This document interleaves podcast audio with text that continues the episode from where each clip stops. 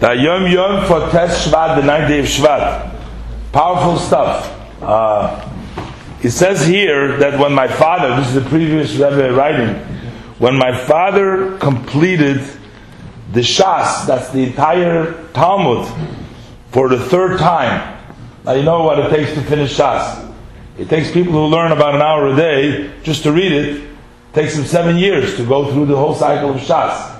Now here he's saying when he finished the Shas at the third time, and he doesn't even make a big to do about it. He's just telling you that he said a maamar uh, of, of, of, of Chassidus, and the uh, meaning, he explained what is the meaning of a hadran when one goes back and uh, completes it and he makes a, uh, a hadran that he's going to return and learn it again. So, what is this idea of a hadran that we make when we finish uh, a complete, a masechter, in this case, the entire shas? During the year of mourning after his uh, mother, he said, My father completed the six tractates, the Shisha Sedorim, not tract, the Shisha Sedorim, the six orders of Mishnah at the end of 11 months. So by 11 months he went through the whole Mishnayos.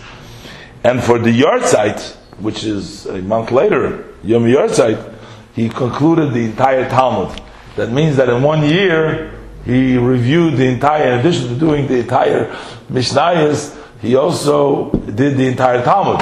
So that means that, you know, by this calculation, seven blot Gemara each day, you know, just to get it uh, done.